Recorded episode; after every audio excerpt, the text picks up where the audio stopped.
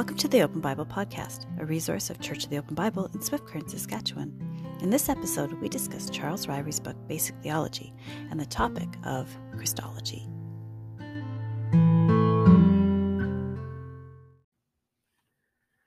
Hello, church and guests. This is Pastor Jay Hines and Pastor Joe Sorgen, welcoming you to another episode of the Open Bible Podcast. Grace and peace to you from God our Father and the Lord Jesus Christ.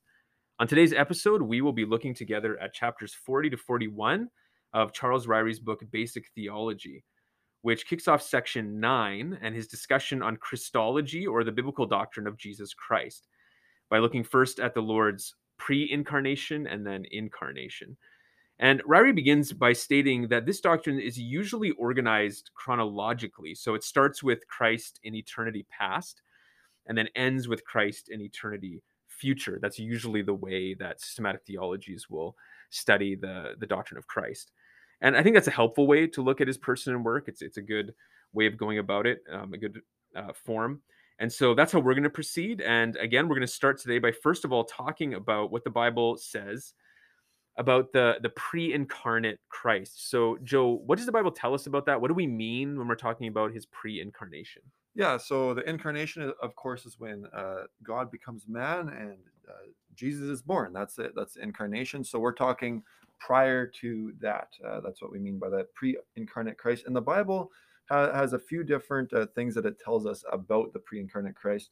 Uh, first of all, uh, just to this should be very obvious, but it, it tells us that Jesus existed before he was born, right? Uh, that that the Son of God existed. Of course, he wasn't uh, necessarily known as Jesus at the time, um, but uh, he was around uh, before coming to earth as a man. And John 1 verse 15 tells us this, uh, I think, pretty clearly. So it's, it's talking about John the Baptist here, and it says, John bore witness about him and cried out, This was he of whom I said, He who comes after me ranks before me because he was before me. Well, that's interesting because John the Baptist was actually born before Jesus was born. So what's he talking about? He was before me. Well, he's he knows that uh, the Christ, that the Son of God, uh, was existing far before he was, because of course Jesus is God. So that's uh, one simple thing there. Another thing the Bible tells us is that uh, Jesus, or that the Son of God, dwelt in heaven prior to becoming man.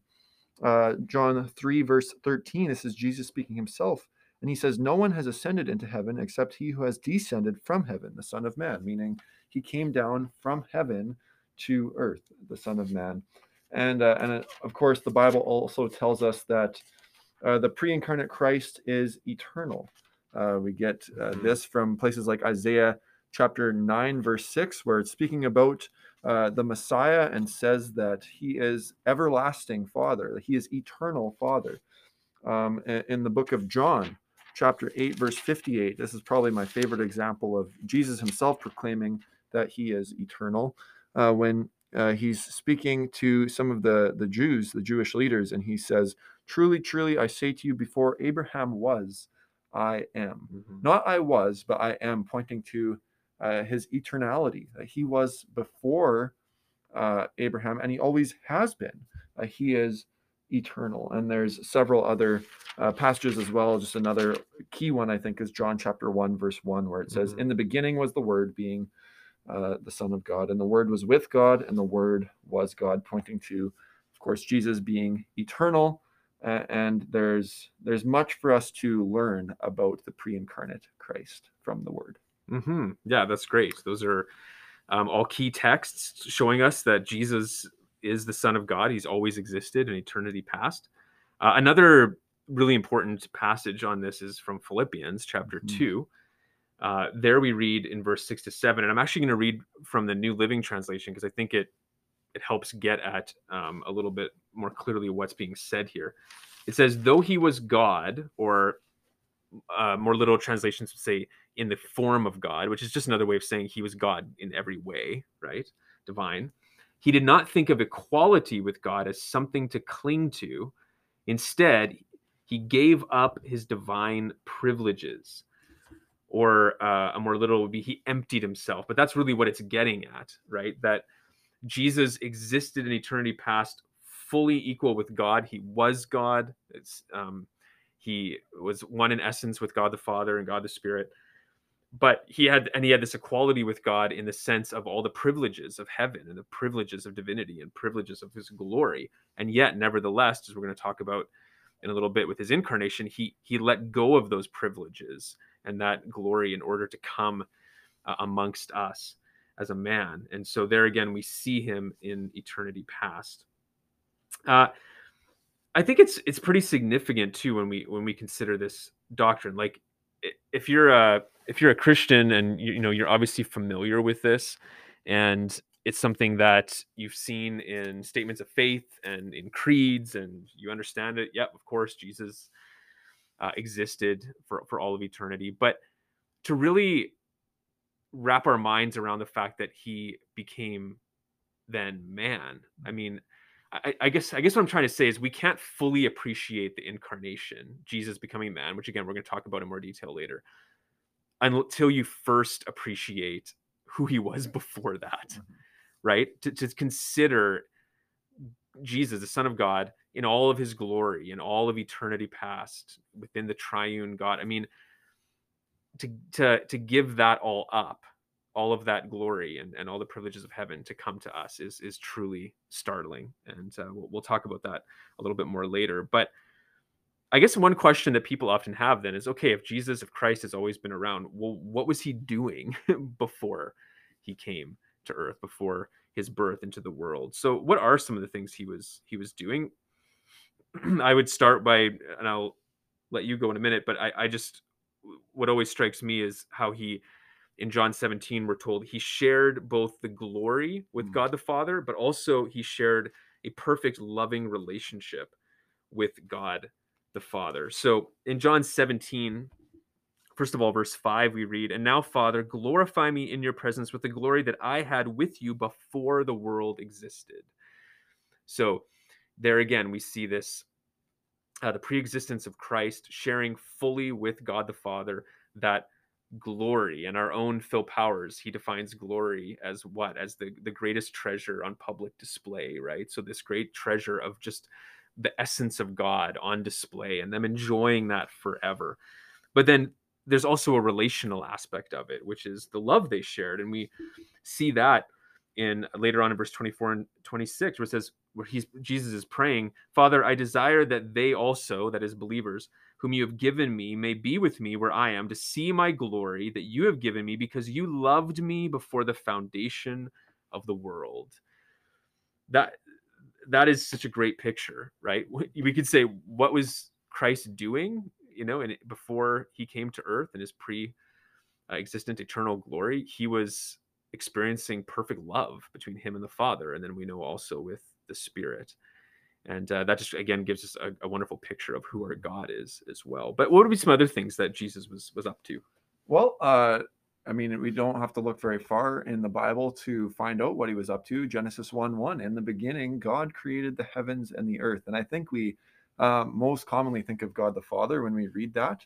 Um, but there are certainly hints in Genesis uh, chapter one and two that would point to uh, the triune God, uh, all three persons of the Trinity having different uh, parts to play in creation. And in fact, in the book of Colossians, I think it's made very clear that the pre incarnate Christ was actually also part of that, was responsible for creation. In Colossians chapter 1, uh, starting in verse 16, it says, speaking of the pre incarnate Christ, for by him all things were created in heaven and on earth, visible and invisible, whether thrones or dominions or rulers or authorities, all things were created through him and for him.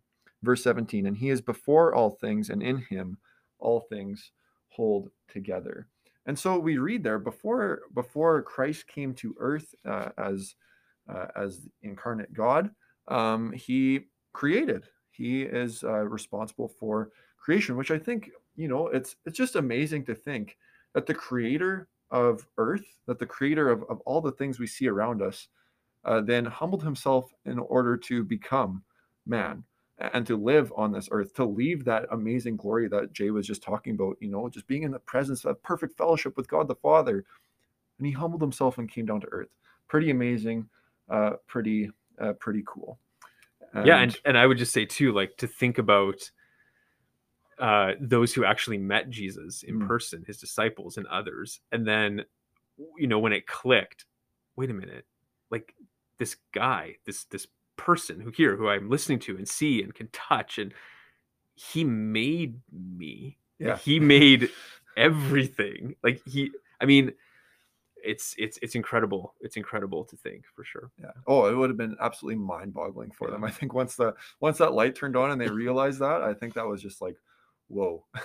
Yeah. uh, which makes a lot of sense. Yeah. Um, but that's we kind of have hints of that in the Old Testament that the pre-incarnate Christ was part of creation. We learn a lot about it in the New Testament here in Colossians as an example. But uh, in the Old Testament, we also read about the pre-incarnate Christ, most often described as the angel of the Lord. And there's several examples of this throughout the entire Old Testament, where all of a sudden this this angel of the Lord shows up and uh, and speaks. And uh, when when this happens, more often than not, uh, the the angel of the Lord is speaking as if they are deity, um, because in fact, uh, most people agree that that's because he was. It was it was pre-incarnate Christ. Uh, and for example, there's lots of times where angels show up in the Old Testament and, or and the New Testament, and people start worshiping, and they're like, "Whoa, whoa, whoa! Like, hold the phone! Don't don't be worshiping me. You need to be worshiping God." Well, when it happens with the angel of the Lord or the uh, commander of the armies of the Lord, as happens in Joshua, that doesn't happen. They fall down, they worship, and in fact, sometimes the pre-incarnate Christ says, "Like the ground you're standing on is holy ground," uh, showing that this is Christ. This is God. An example of this is Exodus chapter 3, verse 2, of course, very well known with the, the burning bush. It says that that's the angel of the Lord. So that's the pre incarnate Christ that uh, Moses is having this uh, conversation with. Uh, again, in Joshua chapter 5, right before the battle at Jericho, Joshua uh, is met by the uh, commander of the Lord's army. And again, uh, it's usually assumed that that is pre incarnate Christ. And there's many, many, many other examples of that too. But it's just really interesting to see and to understand now that we're we have the New Testament and things, just to understand, whoa, that was that was pre-incarnate Jesus uh, Mm. doing all this stuff, and uh, it- it's just really interesting to think about that and to realize it's not like he was absent. It's not like he was far from us. It was certainly different. You know, uh, we also can understand that while Jesus was in glory, he was waiting to be revealed uh, to us from heaven, but yet he was he was still there. It was just the role was a little bit different. hmm Yeah. Yeah. Another passage I think of is in Hebrews chapter 1, verses 1 to 3. It says, Long ago, at many times, in many ways, God spoke to our fathers by the prophets, but in these last days, he has spoken to us by his Son, whom he appointed the heir of all things, through whom also he created the world. So there we see pre incarnate Son creating the world. But then it goes on, he is the radiance of the glory of God, the exact imprint of his nature. So he is fully divine and he upholds the universe by the word of his power. So Jesus not only created the universe, but he upholds it, right? Jesus is ultimately what's holding everything together from the most minute, smallest particle in the universe to the biggest stars and suns and everything. He's he's holding it all together, which again is is pretty incredible. He's doing that now, and he has been doing that uh, ever since its creation. Now, um, there's maybe a few other things we could say there, but why don't we just go on and, and talk briefly about why this doctrine of the pre-incarnation of Christ? Why is this so important to the Christian faith? Maybe one way of putting it is, what would we lose if this wasn't true? Could Christianity even um, hold up? Could it even exist in any consistent way? Yeah, well, I think uh, if we if we realize that if Christ wasn't pre-incarnate, if he only came on the scene, only began existing at his birth, if he wasn't eternal, a few different things would uh, would just be gone from the Christian faith. For one, there'd be no Trinity, correct? Because if Jesus just only came to be when he was uh, born on earth, well, then he's not eternal, which means he's not God, which means well, there's no longer three persons of the Trinity, um, and so boom, that's gone. That's out the window. Another thing, of course, that would mean, yeah, Jesus isn't God. He's not deity if he's not eternal, because that's an attribute of God as we see throughout the word. Boom, another thing out the window. And, and uh, also, Jesus himself, as we looked at before, John 8 58 says basically, I am eternal. Well, if he only was born and that's the first time he started to exist, Jesus is a liar. So if he lied then, why do we trust any other word that he had to say? Hmm. Um, and then, boom, our whole faith is out the window. And so those are three obviously super core things to the Christian faith that are lost if we uh, if we recognize uh, or if if we say that Jesus that the Christ was not uh, pre-existing and not um, not eternally there before coming to earth as mm-hmm. a man. Yeah. So it's really important. Um, and it's again sort of the the background and what we need to understand now that we move on to the next doctrine that Ryrie addresses in the next chapter, which is the incarnation of Christ. So what do we mean by that? Well, literally, it just means incarnation is in the flesh. Now, the way I always remember that is uh, in Spanish, con carne means with meat. So chili con carne, you know, chili with meat. It's a similar idea in carne um, or con carne and incarne. And uh, it has to do with the fact that Jesus Christ, the eternal second person of the Trinity, took on flesh. He, he took on humanity so that he was fully God and fully man. And we see that also at the beginning of John's gospel uh, in chapter 1, verse 14. The Word, that's Jesus, became flesh and dwelt among us. And we've seen his glory. Glory is of the only Son from the Father, full of grace and truth. So Jesus took on flesh, he became fully human. And uh, there's other places as well where we see this. For example, First Timothy, just turning there, First Timothy 3, verse 16 says, He was manifested in the flesh and then another is is uh, John, the Apostle John, in First John four two makes a very strong statement. He says, "By this you know the Spirit of God. Every spirit that confesses that Jesus Christ has come in the flesh. There's that term again, in the flesh, uh, is from God." And so that's what we mean by the incarnation. It is the fact that uh, Jesus Christ, the eternal Son of God, the second member of the Trinity, uh, actually became fully man uh, as well as being fully God. And uh, there's there's obviously other scripture that that talks about this too. Before we talked about that um, prophecy in Isaiah nine, or I think we did, yep. where Jesus is called, or the coming this coming Savior is called uh, the Eternal Father. So we know right there, but that's in uh, nine six. But actually, just before that, it says, "For to us a child is born, to us a son is given." and the government shall be upon his shoulder. And then it goes on to say, His name will be called Wonderful Counselor, Mighty God, Everlasting Father, Prince of Peace. So, this mighty God, Wonderful Counselor, Everlasting Father, Prince of Peace, he was going to become a child, right? Born, a son. And that's exactly what happened around mm-hmm. 700 years later, just as prophesied. What would be some other scripture you might go to for that. Well i just i just uh, want to say about isaiah chapter 9 too another thing that's very interesting about those names that are given to jesus I, have heard uh, some people say each of those names there's kind of two names per name and one of the names is pointing to uh, the the pre-incarnate or the, the incarnate christ being god and the other name is pointing to him being man. For example wonderful counselor. Well who, who's truly wonderful other than god?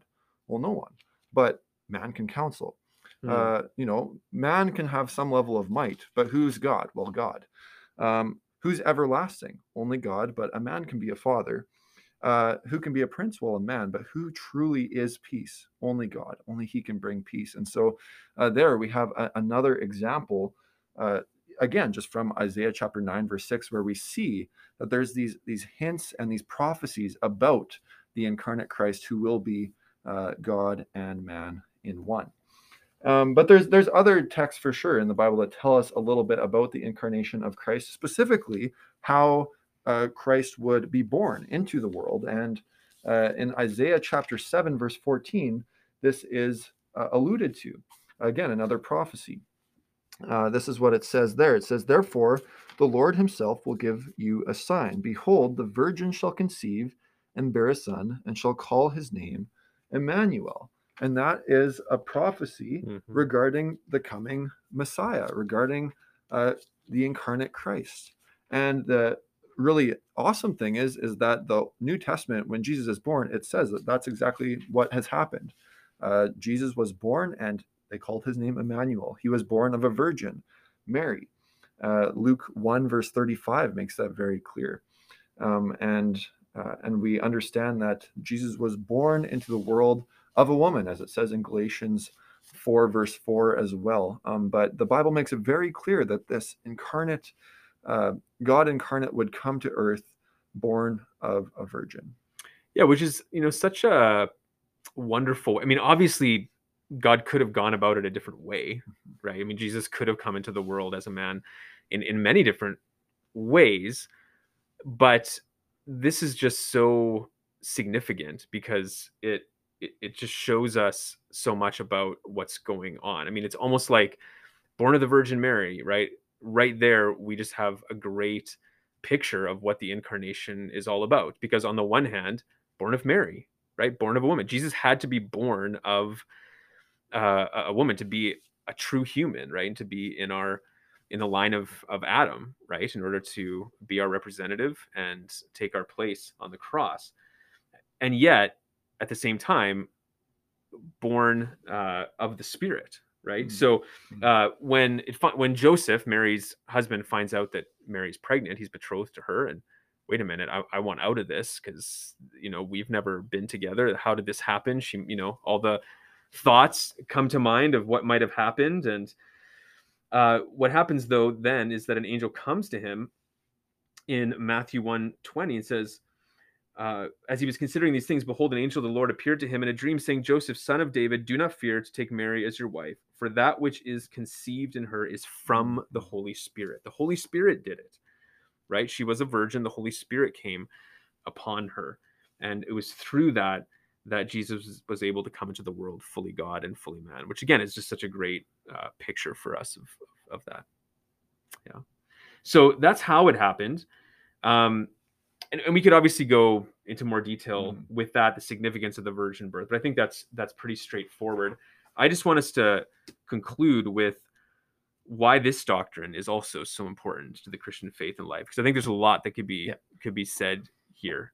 Yeah, there there is uh, an awful lot that we could say. We could definitely fill for sure a full podcast just with this. But um, for one thing, uh, it's very important that God became flesh because um, God was revealed to us, to mankind, in a very personal way, um, and, and the most personal way, um, and that that is amazing, and that's very important to us because we we see this man who's also fully God uh, live life.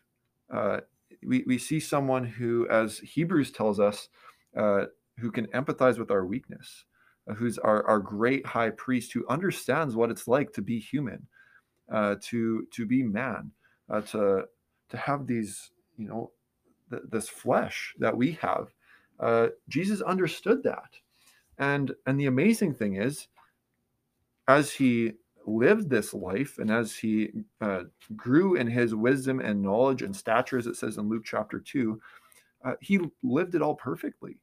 And that that is just amazing. He's our perfect example of what it means to be man. Mhm. and now it's an example that we certainly can't live up to, uh, not on our own, but but we have it. We have this example, and we understand that Jesus knows what it's like uh, to to be man, and that's just uh, it's just so amazing. It's what a comfort. You know what what other religion, what other faith Mm. has something like that? There there's nothing like that. There's this far off God, who maybe I can please if I do enough good, um, and and even then I still might have to spend some time in in hell or or whatever. a- And, there's no true love that's there. But no, God in His love humbled Himself like we read before in Philippians chapter 2, came down to earth. And, and, you know, if we consider again Jesus' humiliation in coming to earth, it's it's just absolutely crazy from from glory, from being in heaven with this perfect fellowship with God, that just like hear me out here to be born. Like God was born. That's a I mean, I've never witnessed it, but that's a messy thing. Like he was born and not born in a hospital. He was he was born in a cave amongst animals. Like that that's humiliation. And and then to die yet on top of that and, and to die a horrid horrid horrid death. Wow. Like when we understand how much Christ humbled himself that he he put himself aside. He denied himself, and, and we remember that Jesus comes as our example. Should this not cause us also to think, man, if Jesus could do that, who's fully God, certainly I can lay myself aside. Certainly I can deny myself and do what Jesus says pick up my cross and follow him. Putting myself aside, my own interests aside, and have the mind of God. Uh, and and I think this is, you know, this is just one thing. There's so many things that, that we can take from this, but I think this is a very key thing. And uh, in my opinion, Jesus has did this very intentionally to be that example for us, so that we can say, man, if God could do it, so can I. Uh, and, and I can do it with God's strength. I can pick up my cross, deny myself, and follow Him. Yeah, and that's the connection Paul's making there in, in Philippians 2, right? He's mm-hmm. calling for us to consider others more significant than ourselves, uh, to be thoughtful of their needs just as much as our own. And then he says, just like Christ, right, who emptied himself, taking on the form of a servant. Being found in human form, he humbled himself by becoming obedient even to the point of death on a cross. So that's our our our example. And you're right, it's an incredible example. I, I like what C.S. Lewis uh, once said about this. He said, The eternal being who knows everything and who created the whole universe became not only a man, but before that, a baby, and before that, a fetus inside a woman's body. If you want to get the hang of it, think how you would like to become a slug or a crab. Um, it, it really is mind boggling. Or I've heard it said, you know, imagine. Uh, there was some great problem that ended up affecting all dogs. And one dog owner you know decides like i'm going to become a dog in order to save all of the, these dogs from their problem right? And i'm not just going to become a dog i'm going to be born as a puppy and experience all of that. I mean again not of course a perfect illustration but you get the idea mm-hmm. right of just how great that humiliation actually was for christ. But like you said he did it out of love and he did it in order to save us from our sin and then to empower us so that we can go and do likewise. Yeah and be servants as that example. And there's other things too. You mentioned about jesus being able to uh you know understand us understand what it's like to be human. And uh in hebrews you didn't you didn't, talk, I didn't read it yeah yeah but but hebrews 4 mm-hmm. is i assumed you were referring to uh gets at the significance of this with prayer right? It says, Since we have a great high priest who has passed through the heavens, Jesus, the Son of God, let us hold fast our confession, for we do not have a high priest who is unable to sympathize with our weakness, but one who in every aspect has been tempted as we are, yet without sin. Let us then with confidence draw near to the throne of grace that we may receive mercy, find grace to help in time of need. How encouraging that is. We all do that. I mean, if we're going through a difficulty, we tend to naturally are drawn to people who've gone through similar experiences because they can relate and we, there's just a level of sympathy they can give. And to know that jesus has experienced in essence everything we could experience uh, that just makes it so much easier i would say to go in prayer and so much more comforting just knowing that jesus our mediator is uh, fully aware of what it's like to, to go through the, the difficulties of life. What about salvation why is that significant? Yeah, and this is definitely the why this doctrine is the most important. I think um, it, it's pretty simple because uh, God became man. He could provide uh, the proper sacrifice for sin, um, because we know that um, what we know the cost of sin, right? We know that the the cost of sin is death. Well, God can't die. So what is what does God have to do to pay that price? Well, he has to become man and because man can die. But yet, not just any man could just die to pay for the sins of the world. It had to be a perfect man. Well, how can a man be perfect? Well, they can't unless they're the incarnate God. And Jesus, of course, being perfect man, being perfect God, two in one, uh, 100% man, 100% God, uh, came to earth and died. And in his death, provided that that sacrifice that we needed, that perfect sacrifice that we needed, and and he did die so that we could obtain uh, salvation, and that's such a gift. What a gift! Hmm. Yeah, and uh, Hebrews ten really gets at that mm-hmm. well. Well, there's many other things too that we could we could talk about other reasons why it's important, but I think maybe that's where we'll we'll wrap things up today.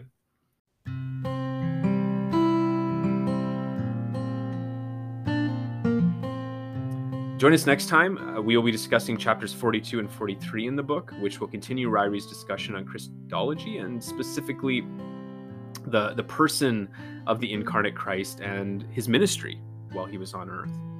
So until then, may the grace of the Lord Jesus Christ, the love of God, and the fellowship of the Holy Spirit abide with you now and forever. So long. See ya.